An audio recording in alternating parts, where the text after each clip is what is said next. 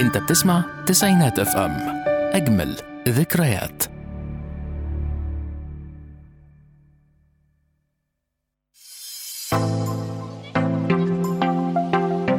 ببساطة ومن غير تعقيد هتعرف أكتر عن صحتك وجسمك عشان محدش يفرض عليك رأي بالعافية.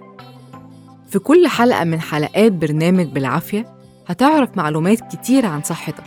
استنوني أنا دكتورة دينا عبد الرحمن برنامج بالعافية على تسعينات أف أم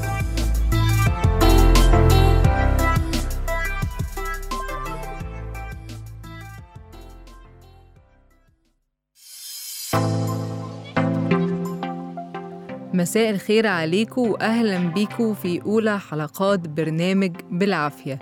مع بعض هنفهم أكتر عن جسمنا عن صحتنا. هنشكل وعي عام كده ومنطق بيساعدنا نفهم كل الناس اللي بتكلمنا عن صحتنا دي عشان محدش يجي يفرض علينا رأيه بالعافية. هنوصل إحنا مع بعض للعافية. هنتكلم النهاردة عن موضوع آه حقيقي ناس كتير اتكلمت عنه ولكن إحنا هندخل في تفصيلتين محددين. هندخل في موضوع الحاجات اللي إحنا بنتعامل معاها على إنها صحية ولكن اتضح مؤخرا إن هي مش صحية بل وان هي ممكن تبقى مضرة أو مؤذية كمان. هندخل النهاردة في تفصيلتين بالتحديد. أولهم الزيوت المهدرجة اللي هي الزيوت اللي موجودة في بيت كل حد بيسمعني النهاردة. زيت الذرة زيت عباد الشمس وخلافه. وبعد كده هنتكلم عن اللبن اللي بقى عليه قصص كتير قوي دلوقتي ومنتجات الألبان واللاكتوز وغيره وغيره وغيره. قبل ما أبتدي كلامي عن الاتنين دول حابة بس أشرح زي مبدأ علمي بسيط كده هيساعدنا نفهم الكلام اللي هنقوله النهارده هيساعدنا نفهم الكلام اللي الناس بتوجهه لنا على السوشيال ميديا بشكل عام. المبدأ ده مكون من كلمتين correlation و causation. correlation يعني العلاقة الطردية ما بين حاجتين و causation يعني السببية إن حاجة بتتسبب في حاجة. فأنا دلوقتي مثلا ممكن أجي أقول والله آه كل ما مبيعات الآيس كريم بتزيد آه نسب حالات الغرق بتزيد. أنا فعليا على الورق قدرت أربط ما بينهم وبينهم علاقة طردية ولكن فعليا مفيش واحدة فيهم بتتسبب في التانية. هو كل ما في الموضوع إن الصدفة إنه الاتنين بيزيدوا في الصيف. فمش معنى إن في علاقة طردية ما بين حاجتين إن هما بيتسببوا في بعض. والعكس يعني فكرة إن في علاقة ما بين حاجتين هي يعني زي إشارة كده للتأمل والدراسة. فمثلا آه فيما بعد الحرب العالمية التانية كده بعد انتشار السجاير. السجاير كانوا بيتعاملوا معاها على إنها حاجة عادية جدا ومش يعني مش هتسبب في أذى ولا جت على خيال أي حد إن هي ممكن تبقى المسبب الأول لسرطان الرئة. ولكن هم خدوا بالهم إن في علاقة طردية ما بين زيادة مبيعات السجاير واستهلاكها وزيادة سرطان الرئة. من هنا لما ابتدوا يدرسوا عرفنا إن آه ده طلع فيه سببية طلع إن فعلا زيادة التدخين بتتسبب في سرطان الرئة. فهمنا فكرة إن العلاقة مش بالضرورة بتعني السببية. تعالوا بقى ندخل في موضوعنا النهارده. أول حاجة هنبتدي بيها هي الزيوت النباتية هنتكلم عنها بالتفصيل هل هي فعلا مؤذية ولا لأ. ولكن بعد الفاصل بس قبل الفاصل حابة حابة أسيبكم مع سؤال الحلقة النهارده. هل في حاجة كنتوا بتتعاملوا معاها على إن هي عادية جدا وصحية وفجأة عرفتوا إن هي مضرة؟ شاركونا على 01000 427 894 أو على صفحتنا على الفيسبوك تسعينات أف أم. فاصل نرجع لكم تاني.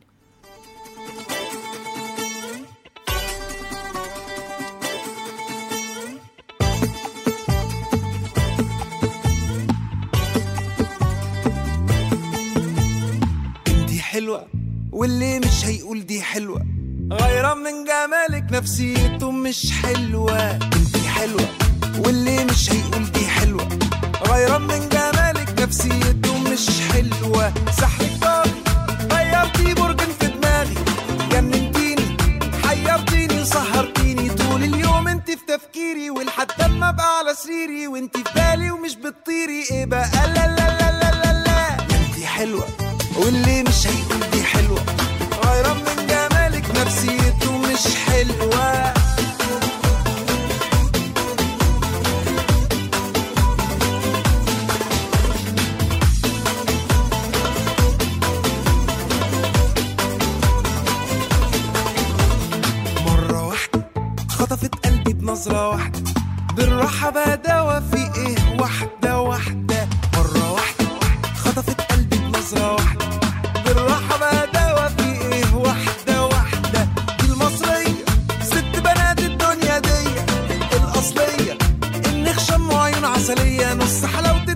فيكي والنص التاني في عينيكي. الرحمة الله يخليكي. الجمال ده لا لا لا لا لا.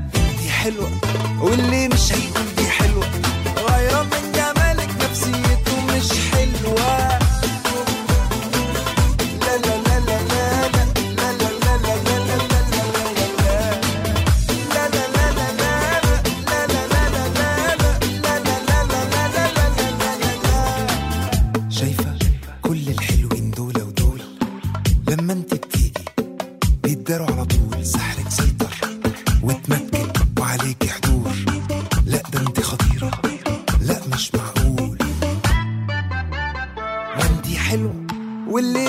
تقول دي حلوة.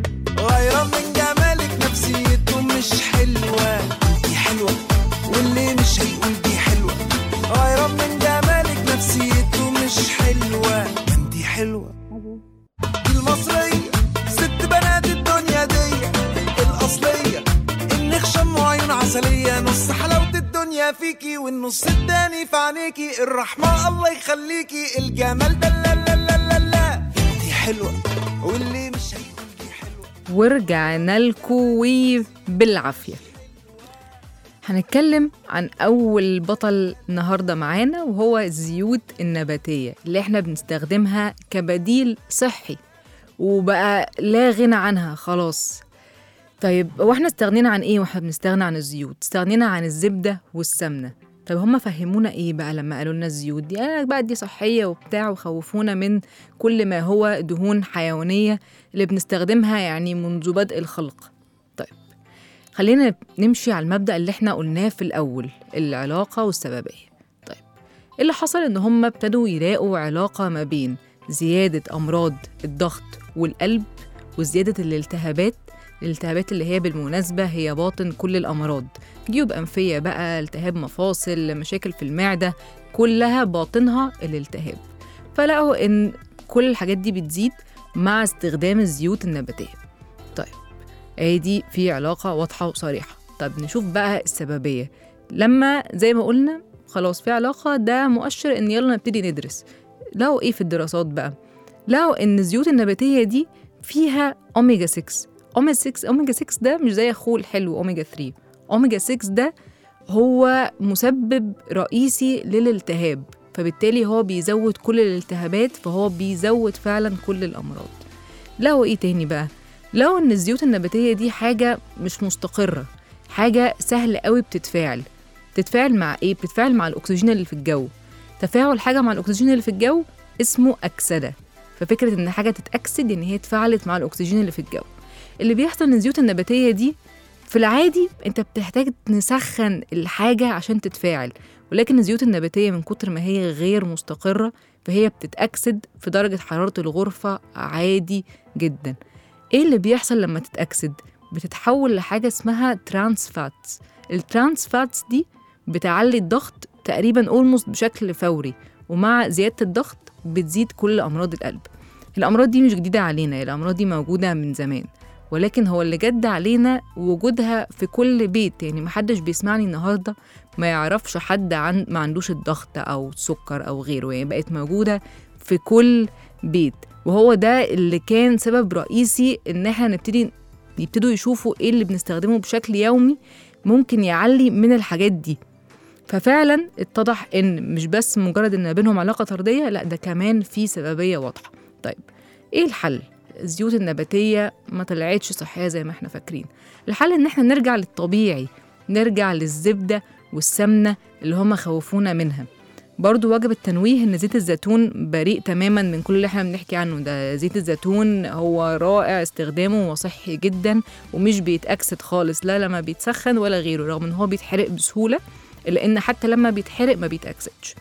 فنرجع لموضوعنا. نعمل إيه بعد ما عرفنا إن الزيوت سيئة؟ نرجع عادي جدا للزبدة والسمنة اللي إحنا أصلا اتولدنا لقينا أهالينا بيستخدموهم وما كانتش الأمراض دي موجودة بالنسب المتوحشة اللي موجودة دلوقتي. طب أنا هقلي. خلاص هو حكمت. أنا لازم أعمل بطاطس محمرة أنا لازم أعمل أيا كان لازم أعمل بقى فراخ بانيه أيا كان. أنا مضطر أقلي. في اوبشن وهو زيت جوز الهند اللي هو تكوينه نوعا ما قريب للسمنة. وأضعف الإيمان هنضطر نستخدم الزيوت دي ما نسخنهاش مرتين لأن تسخينها مرتين بيزود عملية الأكسدة فبالتالي بيضاعف الأضرار دي وبيفضل يضاعفها. طيب ده كان أول بطل معانا النهارده. هنطلع فاصل وبعد كده أكلمكم عن البطل التاني وهو اللبن. فكركم بسؤال حلقتنا إيه الحاجة اللي كنا بتس- بتستخدموها على إن هي صحية جدا واكتشفتوا إن هي مضرة. كلمونا وتواصلوا معانا على 010427894 أو على صفحتنا على الفيسبوك تسعينات أف إم. فاصل وارجع لكم تاني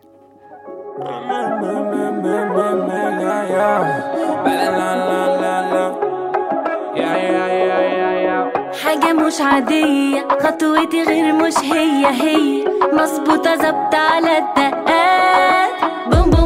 بوم بوم بوم بوم بوم بوم بوم مش تقليدية ايزي وده الحلو اللي فيا. عالبيت ماشية كده وبثبات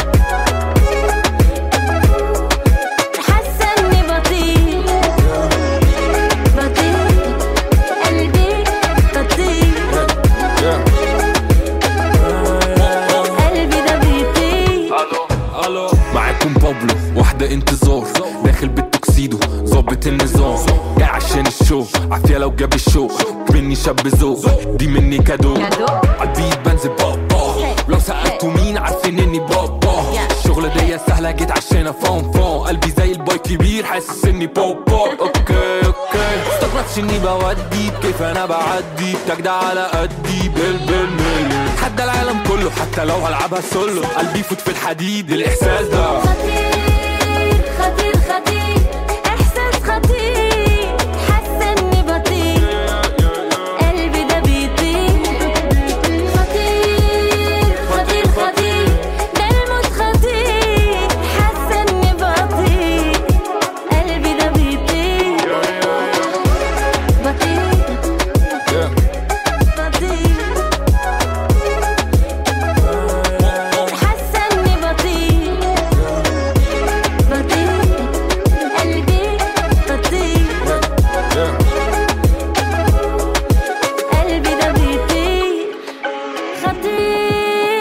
خطير خطير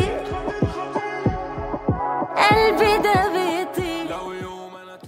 ورجعنا لكم تاني وهنتكلم عن بطل الحلقة التاني وهو اللبن. اللبن اللي بقى عليه خناقة مؤخرا اللي هو ما بين بقى إحنا اللبن ده متربيين عليه وما بين إنه لا يا جماعة ده ممكن يبقى فيه مشاكل ده ممكن يطلع مضر غيره وغيره. هنمشي على نفس المبدأ. هم ابتدوا ياخدوا بالهم إن قد يكون في علاقة ما بين زيادة استهلاك منتجات الألبان واللبن وما بين آه أنواع معينة من السرطانات زي سرطان الثدي أو سرطان عنق الرحم أو آه برضو بعض من الالتهابات والأمراض المتعلقة بالالتهابات. طيب هنبتدي نشوف بقى الدراسات. قالت إيه؟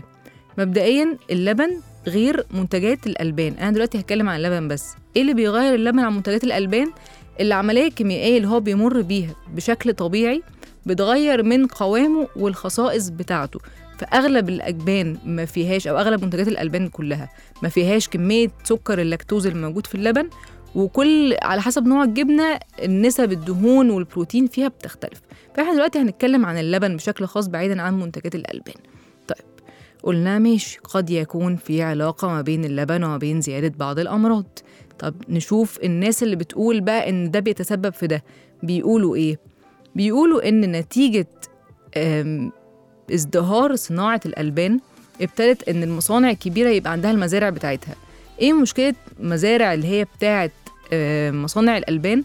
إن هي بتبقى متكدسة جدا بيبقى فيها أبقار كتير أو ماعز أو غيره أو غيره.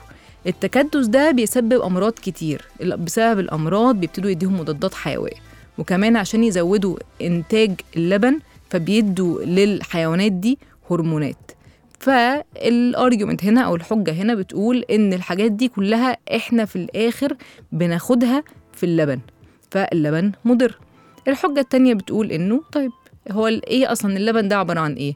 والله اللبن ده عبارة عن غذاء ايا كان بقى نوع الثدييات بقر ماعز جاموس غيره وغيره وغيره.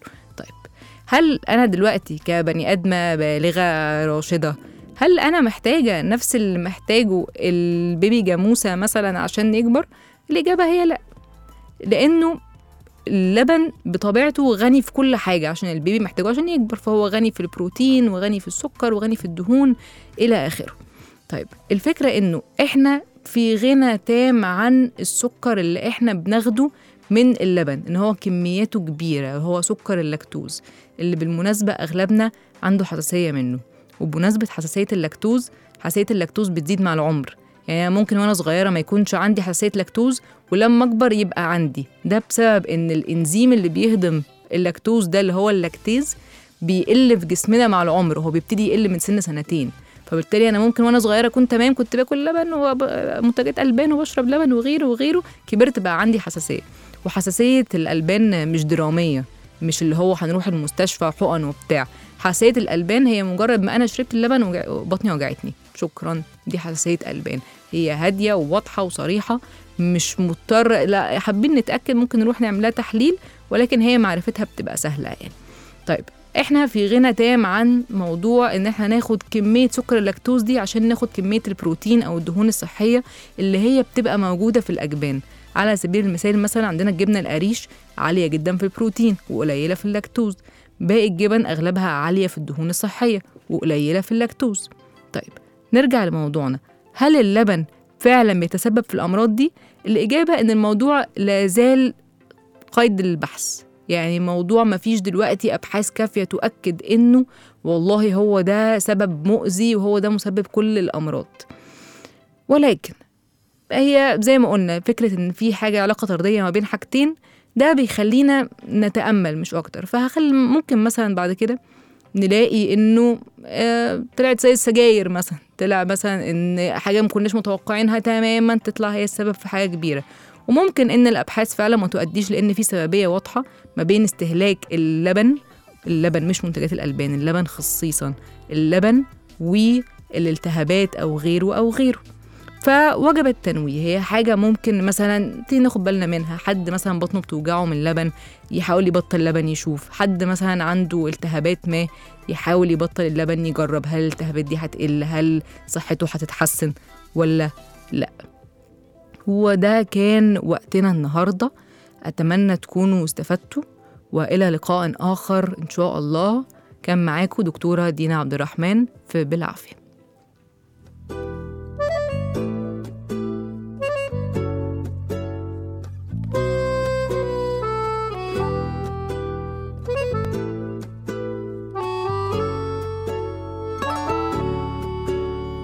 صباح الصبح الحلو في طلعت شمس وناس كده فايقة.